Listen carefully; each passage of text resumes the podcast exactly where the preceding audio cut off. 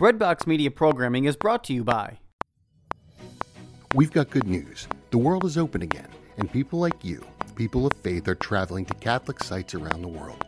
Want to travel with exceptional Catholic leaders this fall, next year, or in the future? Are you looking to see specific sites, celebrate traditional Latin Mass, or travel to destinations without vaccine requirements? We are here to help you deepen your faith on pilgrimage. Give us a call at 1 800 842 4842 or visit us online at selectinternationaltours.com. Select International Tours is your pilgrimage company, and we have the perfect Catholic trip for you. Are you looking to serve God and society? Consider putting your gifts to work as a lawyer.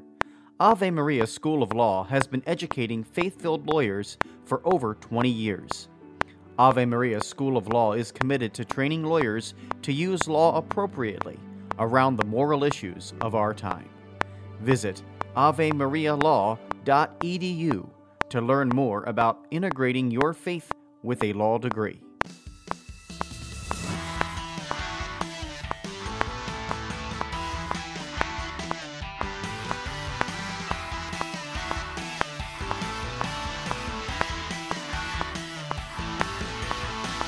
Welcome back to Catholic Answers Live. I'm Cy Kellett, your host. Thanks for continuing with us. I told you this was going to be just about the best Monday show ever, and uh, we continue with that. Dr. Scott Hahn is our guest. Sometimes we, we say, oh, this the next guest needs no introduction, but to our uh, Catholic audience, uh, Dr. Scott Hahn probably does uh, need no introduction. And I'll tell you what, he spoke at our conference uh, just recently here in San Diego and gave a wonderful uh, talk, which I think may, maybe had some previews of what we will talk about uh, today. But I got so excited that he was there. I think I introduced him about 10 minutes early and uh, got him up on stage. I realized, oh my gosh, I, I, I, I jumped the gun. But uh, that's how excited you get when you talk with Scott Hahn because he has contributed so much uh, to the Catholic conversation, to the Catholic life uh, in, in, in, in recent times, especially uh, as I said at the conference, and as I truly believe in renewing, uh, even uh, long before the idea of Eucharistic renewal came, uh, he was renewing us. Uh, in our appreciation for Christ in the Eucharist, in our ability to grow close to Christ in the Eucharist. Just delighted to have him here. He's got a brand new book, which we will talk about. Dr. Scott Hahn, thank you very much for being here. It is it is wonderful to be with you, Cy, and thank you for giving me those ten extra minutes. well, that's very gracious of you to say. Uh, but uh, uh, uh, a wonderful talk um, and, a, and a wonderful new book. And I want to tell people about the new book, Catholics in Exile Biblical Wisdom for the Journey Home. Uh, you and your co author, uh, Brandon McGinley, wrote this book. And it, it, feels like part of what may be a. Um, an ongoing uh, uh, development of your thought, or this is where your thought is is is bringing you uh, now, is to reflect on the political, the cultural, the social uh, circumstances of our Christian faith, and uh, remind us that uh, we're it's not a state of despair that we're in, but it is a state of pilgrimage and journey that we're in.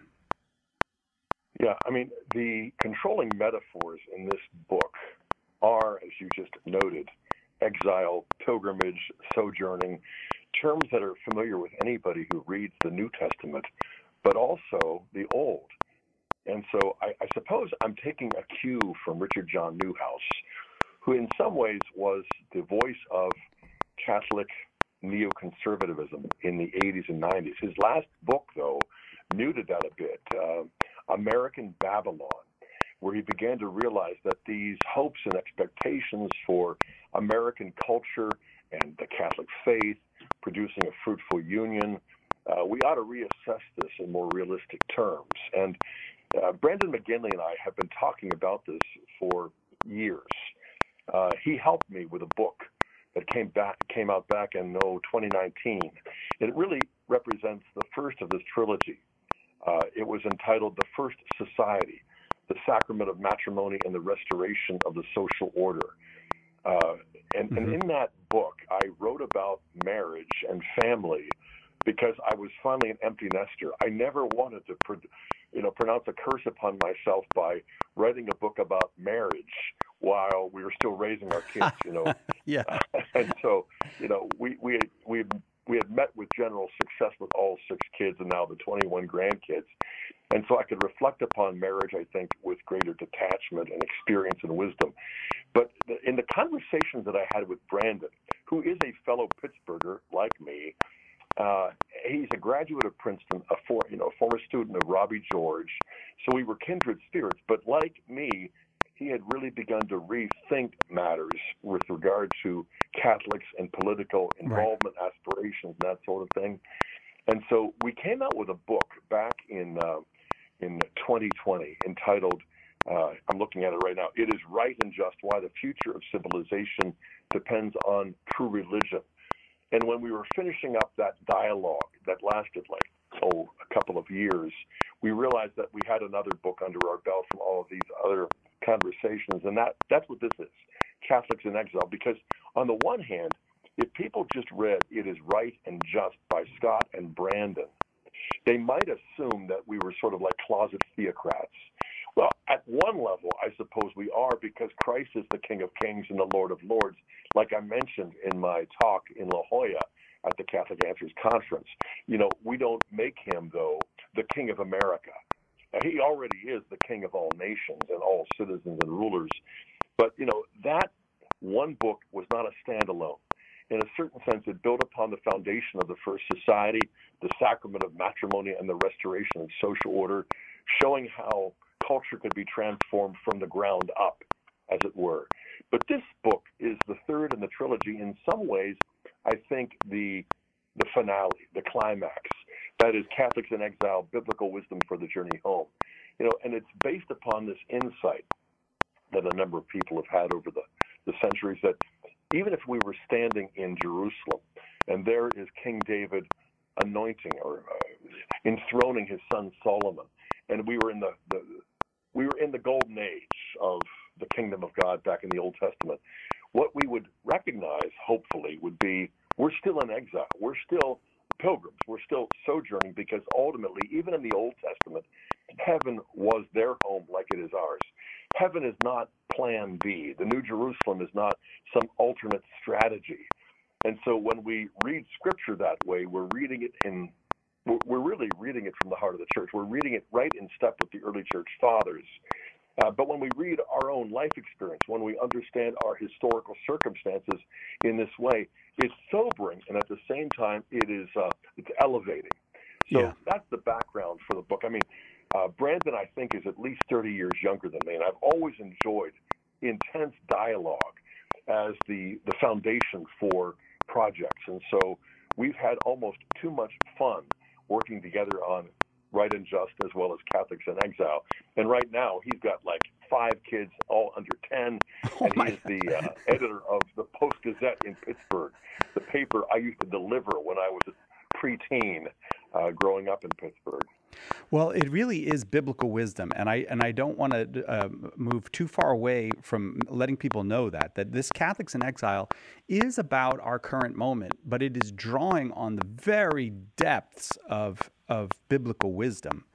And then, uh, and then uh, on the Catholic thought that developed out of all of that, particularly uh, Saint Augustine, uh, of course, who's uh, yeah. Uh, the I mean, in many ways, is the greatest of all Catholic thinkers.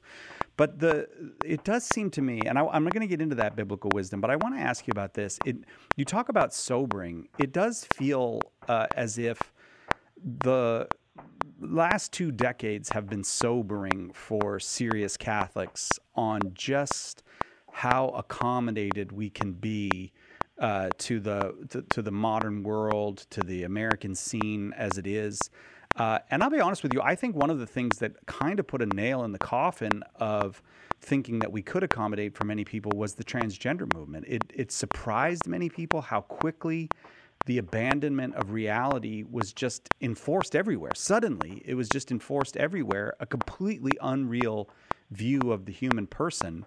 Uh, it, and I'm guessing that that's that's the experience you're talking about. That, that that there was a way in which maybe in the 90s you could uh, take a little bit more of that, accommodate, and go along, and we'll have the Catholic moment uh, coming up here anytime now. Uh, but that seems to have uh, evaporated in the last two decades. Yeah, you mentioned the Catholic moment. Of course, that was an earlier book by Father Neuhaus.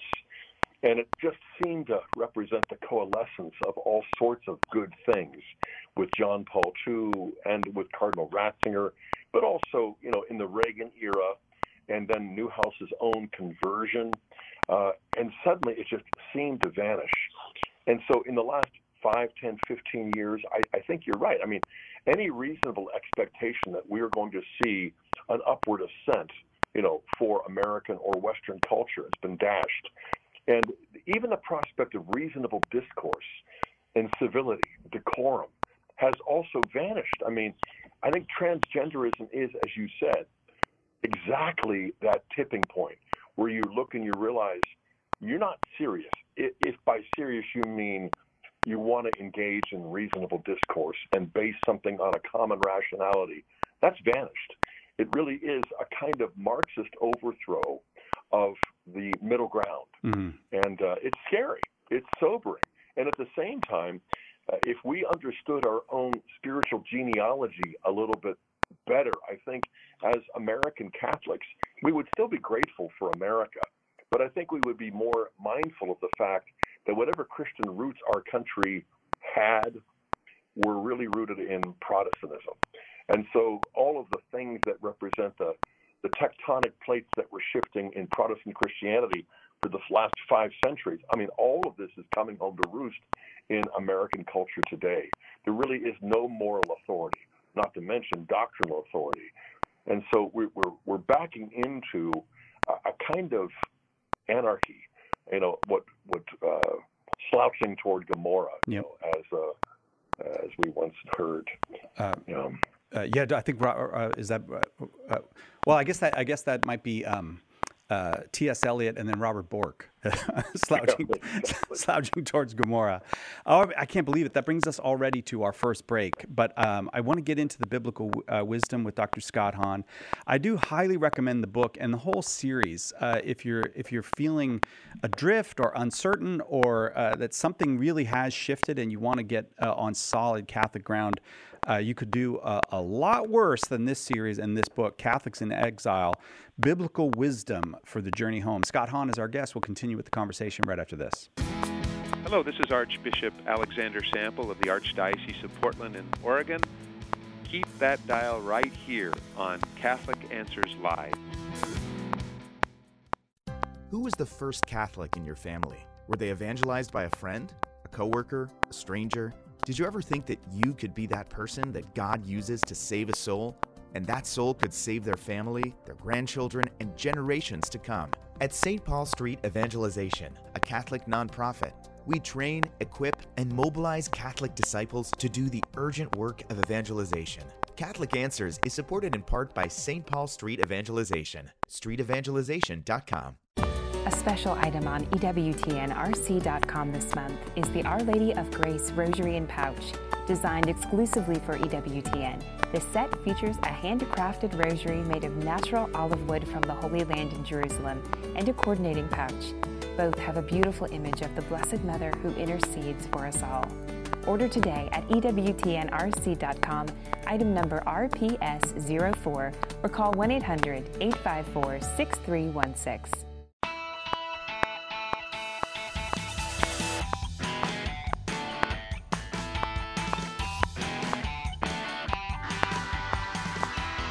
Welcome back to Catholic Answers Live. I'm Cy Kellett, your host. And, uh, you know, in the conversation we just had with Dr. Chad uh, Pecknold the previous hour, and in, in many of the conversations Catholics have uh, these days, it becomes more and more clear that uh, we've, uh, we're floundering a bit. We're floundering for an answer to how did we get here, certainly, but also a, a, a looking for an answer to uh, what do we do now that we're here. And uh, what a wonderful thing to have Scott Hahn, who has devoted himself uh, to the study of the person of Jesus Christ as presented to us uh, in the Word of God, to say, "Hey, let's uh, let's let's take a look at uh, that. let's take a look at our deepest foundations." So the new book is Catholics in Exile: Biblical Wisdom for the Journey Home. Scott Hahn is our guest. He does have a co-author uh, on this book, Brandon McGinley, and Dr. Hahn right from the beginning, we start in the Bible. We start with the person of Cain, and uh, and and and you work our, uh, us through um, various persons and, and events uh, in the scripture to kind of enlighten our time. And the thing that you you're you're talking about with Cain is a, a world of violence and envy and and uh, you you conclude with a, or, or, near the conclusion you have a this sentence. We see that earthbound horizons inevitably lead to envy violence and destruction. And maybe when we were accommodating ourselves more to the modern world uh, we were not uh, quite clear on where our horizon was. Was it in this world or was it in the next? Uh, is that your sense that that's getting clarified now? That's precisely right yeah and you know, when you mentioned Cain and Abel, the purpose for focusing on them was not just that they are this originating story of the city of God versus the city of man, but because we use throughout the book Hebrews 11, which is a kind of hall of fame of the Old Testament saints, beginning, in fact, with Abel, looking at Noah, and focusing on Abraham, Isaac, and Jacob, to show consistently how they all, by faith, desired a better country. They weren't just looking for a slice of geography the size of New Jersey called Canaan or the Promised Land. And what the author of Hebrews is showing throughout that chapter is basically here we have no lasting city, but we seek the city whose builder and maker is God. And once we realize that the Old Testament saints had the same faith as we do, the same faith in Christ, He's coming, He's promised, He's off in the future, now that he's come, we look back. They were looking forward, but it's the same faith. And the faith is not something we deduce just simply by looking at the Articles of the Creed, it's infused supernaturally. And so you can see why in Hebrews 12 we have a cloud of witnesses that surrounds us. You know, and they are the souls of the faithful departed who have gone before us into heaven with Jesus' own ascension. They're deeply invested in our lives, praying for us as we discover and all of the rest. And so it gives us great hope whereby we recognize okay, if earth, if we don't find our ultimate home on earth, what does that mean? That we have a contempt of this world? Well, the monks cultivate that, but we've got to see that we belong here in a way.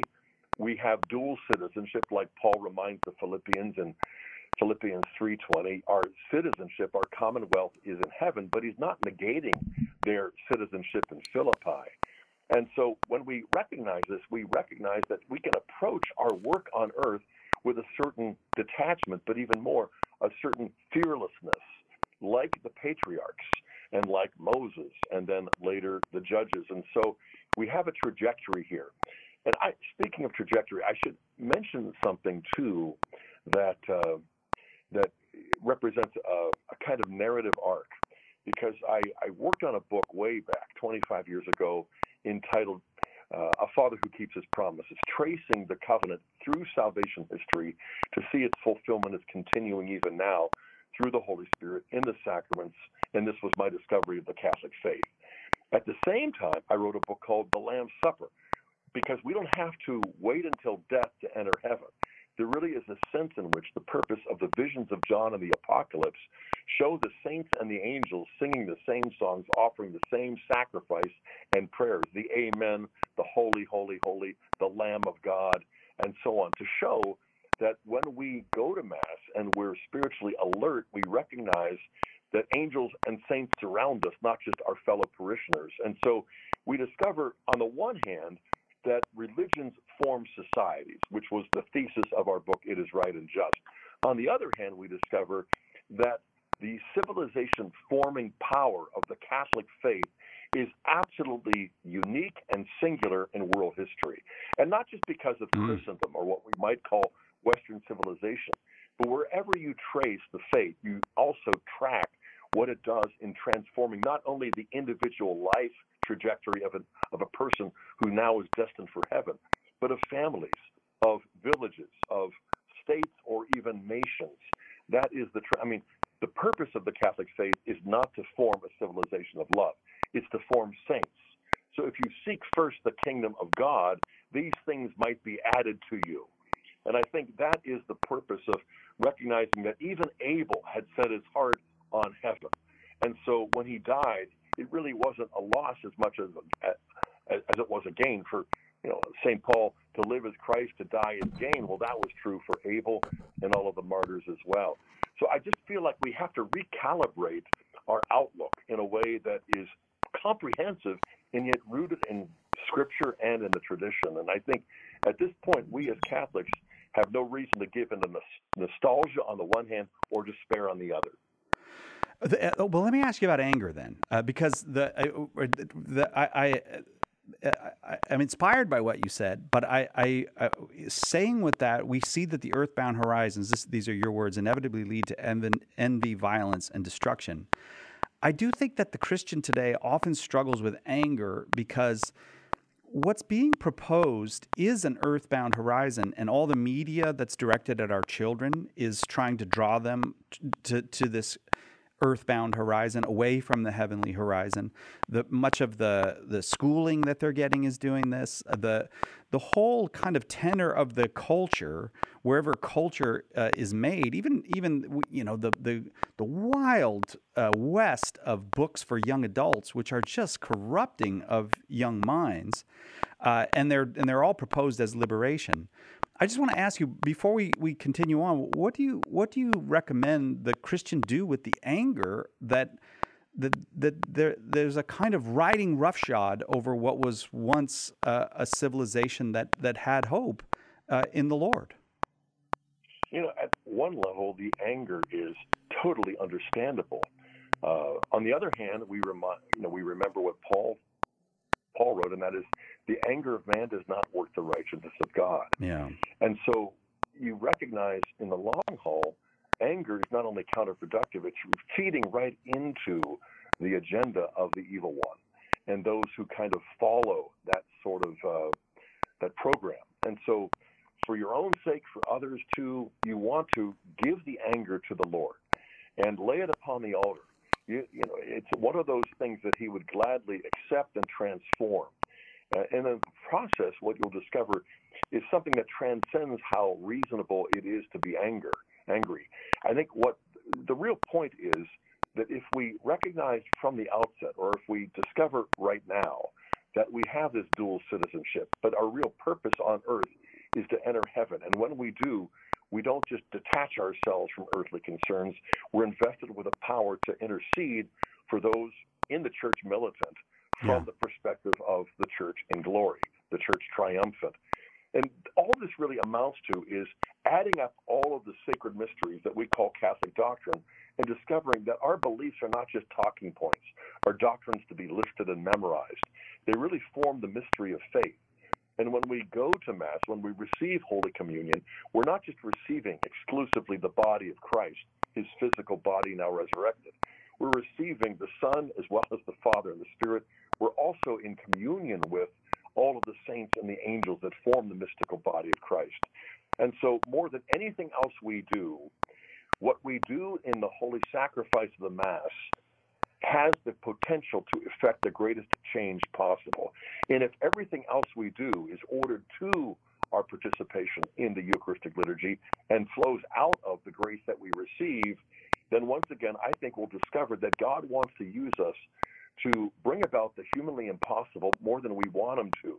So, anger, despair, sadness, anxiety, these are the things that we have to kind of offer up to God and just say, deliver us from these paralyzing emotions.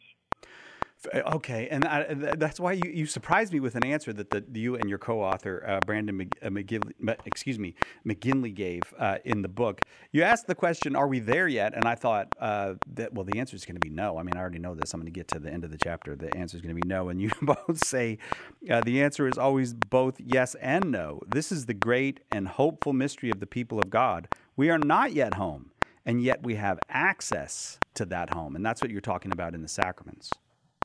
That's right. I mean, again, Father Neuhaus, who was the founder of First Things, often spoke of prolepsis, especially in his book American Babylon. And the idea of prolepsis is to anticipate an act, you know, in which a hoped for future is already present.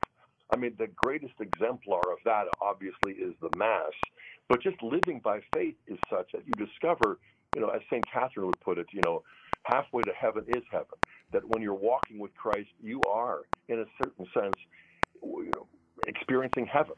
And this might sound like religious rhetoric, but what if it is actually true and real. And that's what we have to recognize that we don't just pray to kind of figure out God's will.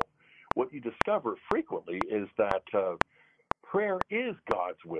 You know, as Paul told the Thessalonians, this is the will of God for you that you marry somebody, that you get this career, that you you choose this major for your undergraduate program at college. I mean, all of that is not insignificant. But when we pray and walk with God and talk with Him and open our hearts to Him, you know, and, and complain to Him as well. I mean, this is the thing that I, I still want to write another book about, and that is there are 150 Psalms, and the Psalter is the only book of the Bible that the church prays 24 7 all the way from beginning to end. And roughly 42% of those Psalms are what we call Psalms of complaint we're not complaining about God in those Psalms. We're complaining to Him. And the fact is, you don't complain to someone unless you think they care and you, you think that they could do something about it. And I think a kind of false pietism paralyzes us and prevents us from praying the way the, psal- the psalmists pray. And that is, my God, my God, why have you forsaken me? Or why have you forsaken us? Why have you put us in such a bad situation?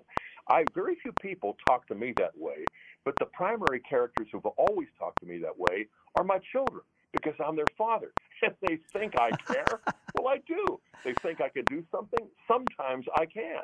But we ought to approach God not as the Wizard of Oz. We're terrified. We have to approach Him as Father. This is the breakthrough, the re- basically the revolution in religious history that the incarnation evokes. And, and so, as much as we emphasize the natural law, natural theology, natural virtue throughout the book, what we really want to do is to move from generic religion to the revelation of Christ. And once we do that in our own prayer, in our own marriage and family, I, I think we're going to end up being shocked of what a difference it makes. Scott Hahn is our guest. The new book is Catholics in Exile Biblical Wisdom for the Journey Home. We continue with the conversation right after this on Catholic Answers Live. When the resurrected Jesus appeared to disciples on the road to Emmaus, they didn't recognize him until the breaking of the bread. The same is true today. In the Holy Eucharist, we really meet Jesus. In The Eucharist is Really Jesus, author Joe Heschmeyer explains how knowing Jesus in the Eucharist is the key to understanding all of Christian faith. Order your copy of The Eucharist is Really Jesus today at shop.catholic.com or get it at a good Catholic bookstore. If you're not a Bible scholar, the full message of how the Sunday Mass readings fit together can be tough to comprehend. Apologist Karlo Broussard is here to help. Join Karlo every Friday for the Sunday Catholic Word podcast. In each episode, he unpacks the scripture readings for that Sunday and brings them all together so you can better understand and defend the faith. Visit SundayCatholicWord.com to subscribe. That's SundayCatholicWord.com. Want to get right to the core of Christ's saving message? Want a roadmap for living the life Christ calls you to? It's time to look again at the Beatitudes. In his new book, Heart of the Gospel How the Beatitudes Show Us God's Plan for Happiness, Father Sebastian Walsh demonstrates compellingly how these eight declarations make up the foundation, the essence, and the final goal of Jesus' teaching. Heart of the Gospel illuminates the scriptural passages from which we get the Beatitudes, explains the significance of their wording, their order, and their timing in Jesus' ministry and it draws out edifying parallels and connections with salvation history and the lives of the saints. Most importantly, Father Walsh offers wise counsel from his own work as a priest and teacher to help you live the Beatitudes in your own life. Order your copy of Heart of the Gospel today at shop.catholic.com or ask for it at a good Catholic bookstore near you.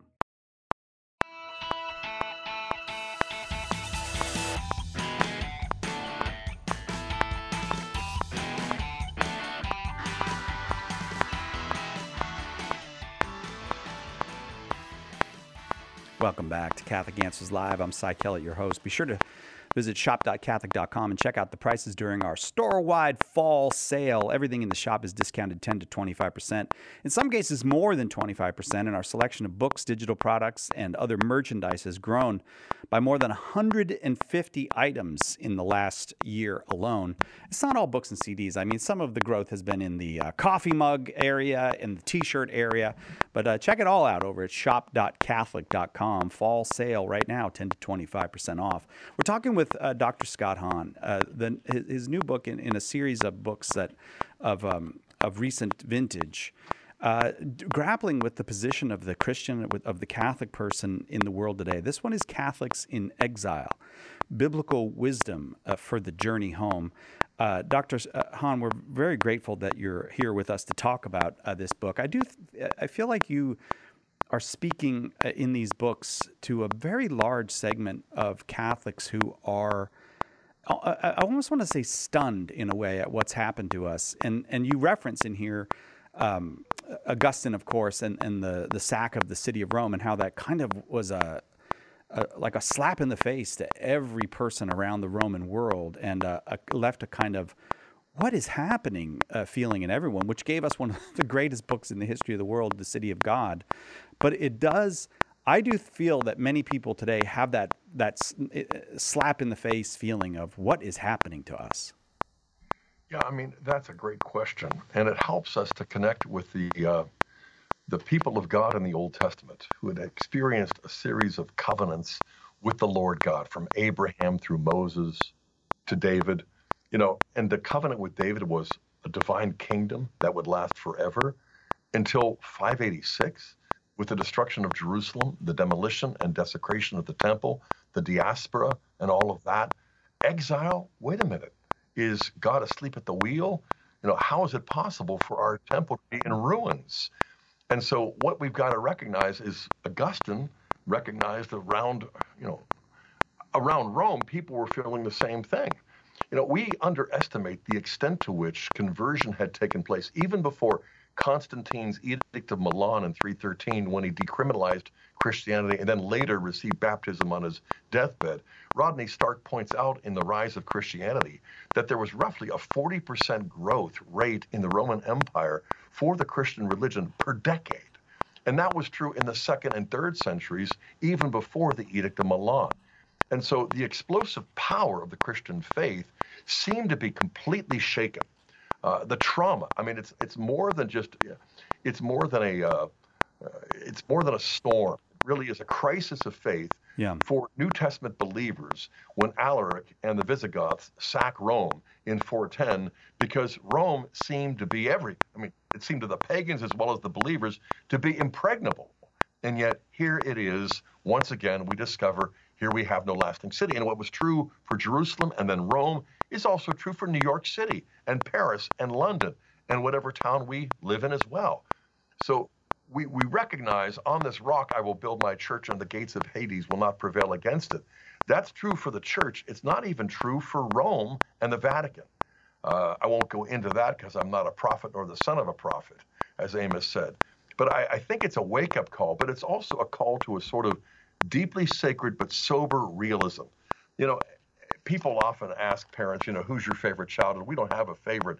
But I must say, I do have a favorite book, and that's always the newest book that I have in my hands. And so Catholics in Exile has, for me, uh, brought to climax what was there already in the Lamb's Supper and in the fourth cup to oh. recognize that not only do the sacraments make us saints, but they also have a power to form or to restore a civilization. And I think that represents our marching orders here and now. Uh, it's a, it's extraordinary that, that that what you're saying uh, jibes perfectly with this Eucharistic um, revival that we're all praying for. Uh, uh a, a, a, restored sense that the that the sacraments mm, uh, actually have power. That in the sacraments we experience and begin to live in the power of God. That's uh, that's the game changer, isn't it? To, to be restored, renewed in the in the in the orientation, I suppose, uh, not towards all the other good that the church does, but the good that happens, the divine good that happens in the sacraments. Exactly. I mean, we would recognize the obvious truth that wherever the Lord Jesus is, as King of Kings, there is his, there is his kingdom. But once we recognize, okay, wherever the Eucharist is, there is the King, then we see that the mystery, the mystery of the kingdom of God is really what we find in the Holy Eucharist. And not just individually, but also publicly, socially. And when you look at the history of Christendom and its rise from the ashes of pagan Rome, you recognize that at every point along the path, Christ's own re- real presence, his own kingship, really is manifested not only in the monasteries and in the cathedrals, but precisely wherever people are recognizing the sacred mystery of Christ in the Eucharist and his own kingship. That's why, you know, I have referred to the trilogy of books, the First Society, It is Right and Just, and now Catholics in Exile, as my Kingship of Christ trilogy. Uh, because the kingship of Christ is not only manifested in those historical occasions where we identify a sort of Catholic Christian civilization, but just as I point out in the book of Jeremiah in chapter 24 and also in 29, two of the most important base texts for this whole book uh, in the Old Testament, that we really ought to, you know, plant gardens, we ought to build houses and live in them. We ought to be married, raise our families, and pray for the peace of the city to which the Lord our God has driven us. Whether it's San Diego, whether it's Steubenville, Ohio, or you know wherever else the people of God are located. There really is a sense in which when we gather to celebrate the Holy Eucharist every Sunday, we are united in a way that the United States will never be. Amen. Amen. I, I, I, as, as I'm sure you're aware, uh, you know, we're on many, many Catholic radio stations. One of the great benefits of these Catholic radio stations is that we speak with non-Catholics constantly. We have, you know, hundreds of thousands, millions of non-Catholic listeners. What are they to make of Scott Hahn saying that Christ is the King? Is there any reason for? Because I do, I wonder about their anxiety. What do we mean when we're saying Christ really is the King of this universe? Uh, is that something that, uh, say, a non-believer should uh, be afraid of? No, I don't think so. Because when you go to John 18 and you hear Pilate's interrogation of Jesus, he's a typical politician. You know, he doesn't care about the truth. He doesn't care about the reality of Christ's kingdom. Christ says, My kingship is not of this world, but he never said, My kingship is not in this world. If he's the Lord of heaven and earth, then he's the King of kings and the President of presidents. But, you know, his point is that Pilate is not going to be threatened by the force utilized by his disciples because, again, the mystery of his kingdom is the mystery of the power of love that is manifested upon the cross. Clearly, there are two rival cities the city of God and the city of man. There are two rival versions of kingdom one that is rooted in the truth of love, the other one is that is rooted in power, co kingdom. And even though we have to recognize that we're surrounded by this kind of kingdom, nevertheless, what you see is, you know, on Calvary, Good Friday, what appears to be the ultimate defeat of God's kingdom ends up exemplifying that kingdom in the most counterintuitive, unexpected way. As St. Augustine would say, Christ the King reigns from the wood of the cross. And it isn't just like, well, that's again, you know, holy hyperbole. No, there really no. is a sense in which he bears the cross to show that death is no longer the loss of life. Death has become the gift of life. What he did for us is now what he's doing in us. When we get home to heaven, we'll look back and understand why it was so obscure, but on the other hand, why it was so reasonable. This life that seems so long is going to just seem so short when you enter into eternity. And when we capture or restore this eternal perspective, we realize, you know, in a certain sense, the Catholic faith is a map of ultimate reality, but not just political reality. The sacramental mystery of the saints and the angels who adore Christ and who serve the Blessed Virgin as the Queen of Heaven do not represent any kind of political, economic, military threat to the secular kingdoms. On the other hand, what they can do is to open up their hearts and minds to the reasonableness of the truth of the gospel, and at the same, same time to discover that the kingdom of Christ does nobody harm. It really brings health and life and love and blessing. And, and, and once we start to focus on that and live it out faithfully, I think we're going to make a compelling case. I wonder if people will be more open to that too, seeing the consequences of de-Christianizing. That it doesn't go the way you think it's going to go when de-Christianizing is your primary idea. Like the less Christianity we have, the more we're liberated from that old stuff, uh, the better things will get. The the there's a hard, cold fact of, of human nature that actually turning away from a, a religion of love and a God of love, it, it's not going to do what you think it's going to do if you're if that's what you're looking for.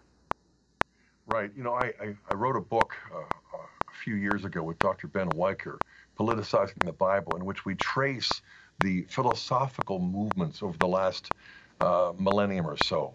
And what you discover, I mean, this has been clarified by people like George Weigel, among others, Father Servais Pinckaers, the great Dominican moralist, is that you've got two rival versions of kingdom because you've got two rival versions of freedom. In classical Christian antiquity, it was always freedom for virtue, freedom to excel, freedom to grow holy, because the law that came from God came from the mind of God who knows us better than we know ourselves. He loves us more than we love ourselves, so he only legislates what will perfect and fulfill us. Whereas the notion of freedom that emerges in the 14th century is freedom from power, authority, law, God, the church, and religion in general. And it started off small. You know, when you look at Marsilius of Padua or when you look at William of Ockham, you, you begin to see it more clearly in the next century through Machiavelli, where the yeah. ends justify the means in his famous work, The Prince. He sets into motion what has become something of a secular tidal wave, where the only way we understand freedom is that it's freedom from authority, power, law. And what freedom consists of is the liberation by getting out from under law, power, and authority. And all you've got to do to think that way is just take a breath. It's in the air. Yeah. Whereas what you do when you when you basically trace back the mystery of our salvation to the incarnation, to the cross, and now in the Holy Eucharist, you recognize that the freedom we have for discipleship and obedience is ultimately ordered to a love that is stronger than death, and a love that is stronger than sheer brute force or mere power. And let's, let's put our Lord to the test and just recognize the fact that what looked like a complete and total defeat for Christ was actually not a failure, but the fulfillment, you know, of what was there from the beginning, from all eternity. Dr. Scott Hahn is our guest. The new book is Catholics in Exile Biblical Wisdom for the Journey Home. We have to take a quick break. We'll be right back to continue our conversation right after this on Catholic Answers Live. This is Bishop Chad Zielinski from the Diocese of Fairbanks of Northern Alaska, and you are listening to Catholic Answers Live. Underwriting for Catholic Answers Live is provided by Real Estate for Life. Real Estate for Life connects homebuyers and sellers to real estate agents while supporting pro life organizations. On the web at realestateforlife.org. This month's devotion is to the Holy Rosary. St. John Paul II called the Rosary his favorite prayer, in which we meditate with Mary upon the mysteries which she, as a mother, meditated on in her heart. The Rosary is one of the most cherished prayers of our Catholic faith. Join in this devotion to Mary and strengthen our connection to Our Lady with rosary beads, bracelets, boxes, pouches, and rings. Available at EWTNRC.com.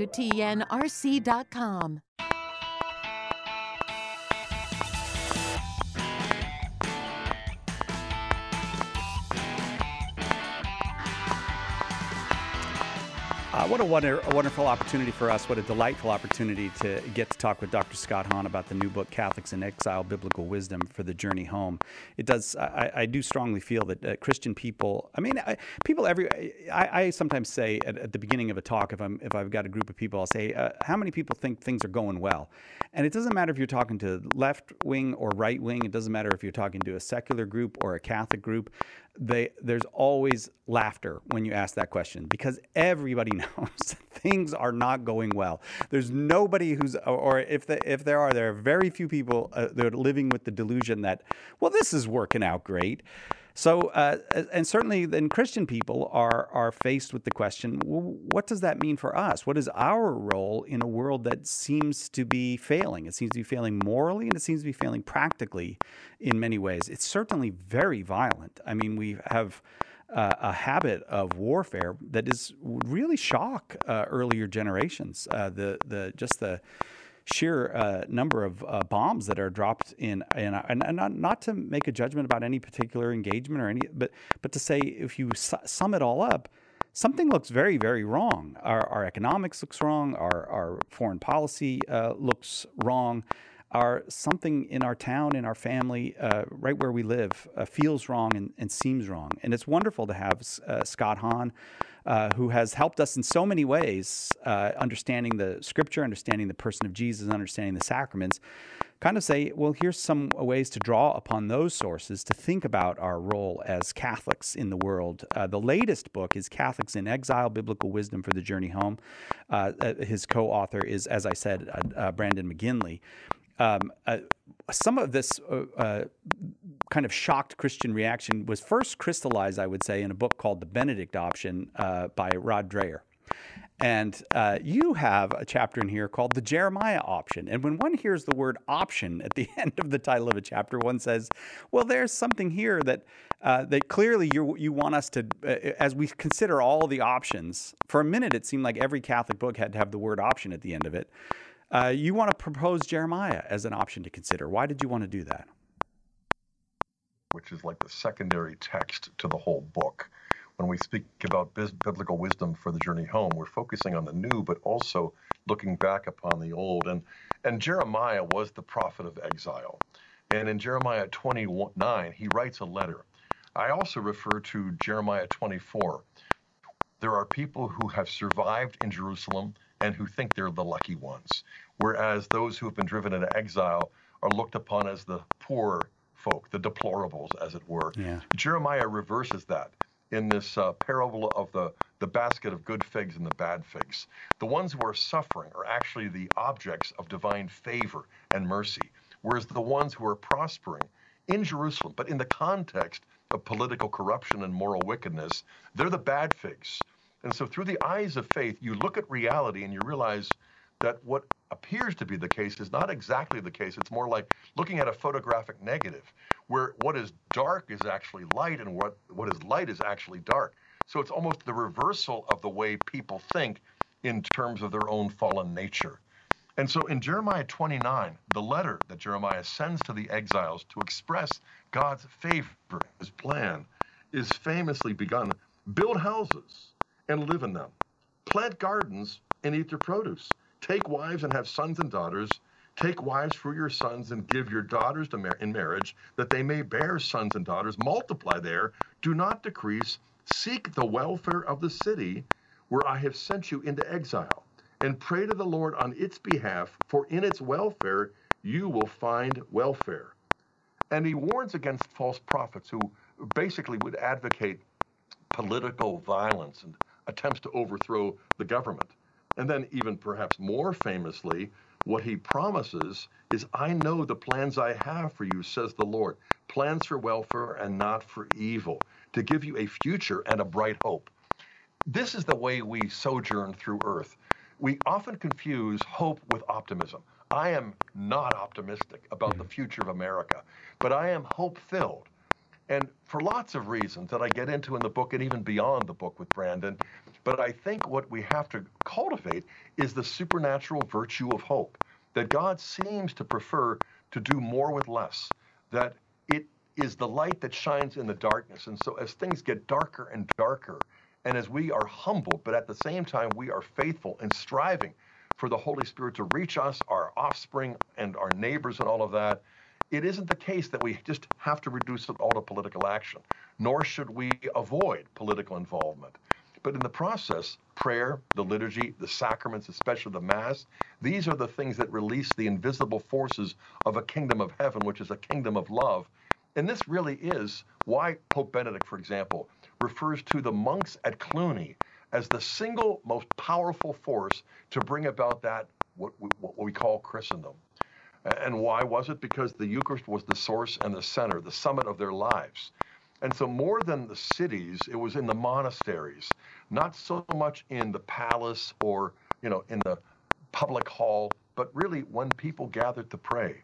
This is what releases the force. And, you know, I keep thinking back to my book, Lamb's Supper, because, you know, all of history is controlled by the Lord of heaven.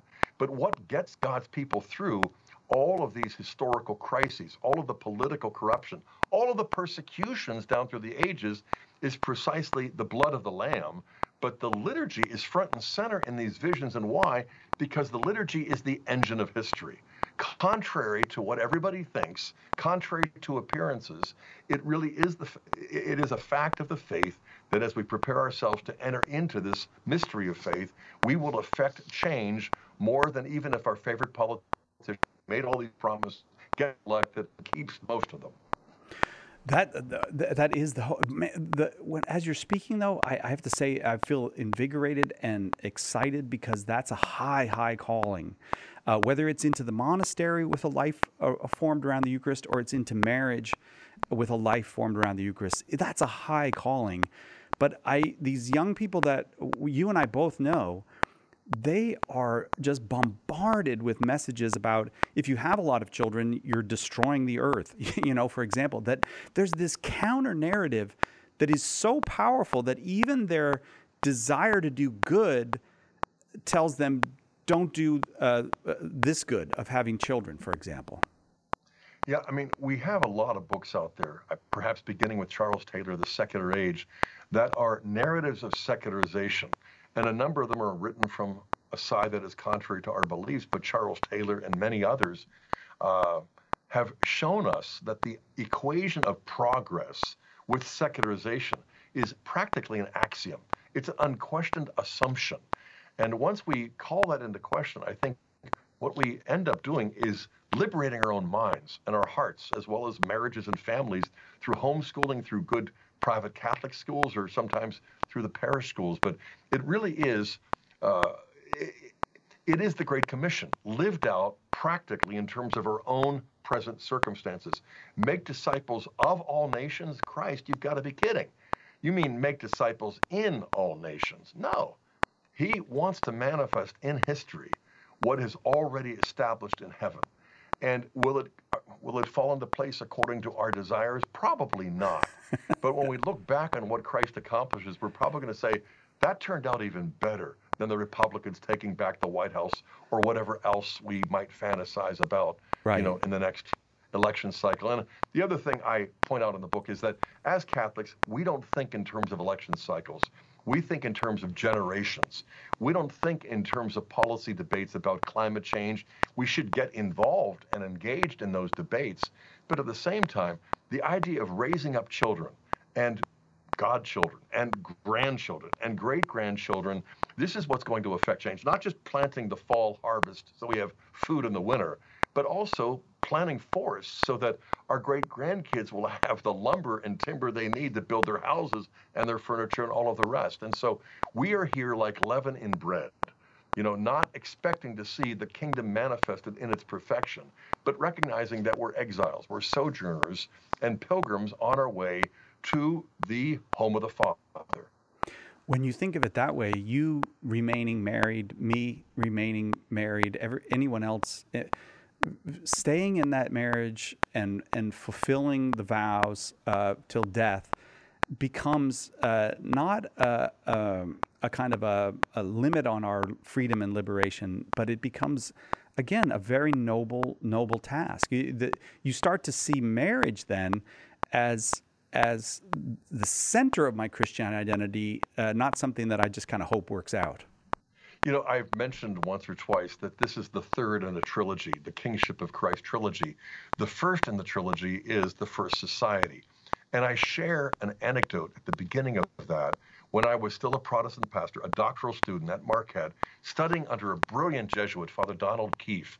And it was a religion and culture uh, doctoral seminar. It was half and half, Protestant and Catholic, in 85 with the moral majority and where pro life action was actually bringing Protestants and Catholics together. But it was in the Reagan period as well. So we were pretty optimistic, but we were mindful of Falwell and other aspects of this so called moral majority. So we were debating, as doctoral students do. And then suddenly, Father Keefe just opined, staring out the window. You know, he said, if Catholics simply lived the grace of matrimony in their own marriages for one generation, the result would be a transformed culture, right. a Christian culture. And I thought, this is crazy. And, and, and, he said, oh, but I digress. And he went back to the discussion and the lecture. And I'm thinking, no, keep digressing.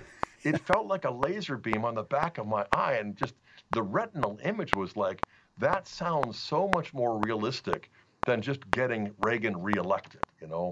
Yeah, yeah, and uh, it's so funny because yeah, the the more we are politicized in our view, and we only have a few seconds left, Dr. Hahn. I'm sorry. The the less we are able to grasp this message that that you're giving us in in this whole series of books, but in the new book Catholics in Exile, these basic things that Christ has given us, like marriage and family, like the Eucharist, these are not just helps and supports to the real work. These are the real work.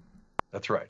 I mean, if the Eucharist is the marriage supper of the Lamb, then let's go home and live our marriage in terms of the grace that we, have just received so that we can, in effect, have a, a thicker slice of heaven on earth. I got to say, I am just a huge fan of these recent works. I mean, uh, uh, uh, not to, to, the exclusion of any other work, but I do think this is just wonderful, important work that we're getting uh, from Dr. Scott Hahn in these three recent books. I hope you'll get the new book, Catholics in Exile Biblical Wisdom for the Journey Home. Uh, there really is uh, wisdom in here, and I hope you'll a- a- avail yourself of it. Dr. Scott Hahn, it's always a great honor and a pleasure. Thank you for being here with us for an hour. Cy, it's wonderful to be with you once again, twice in one week. How good does it get? I should also mention in closing that you don't need to read the first two before you read Catholics in Exile. In fact, a number of readers have already observed that reading this is actually a better way to start with the first and the second as well. Catholics it's in Exile. E- either direction. Thank you, Dr. Hahn.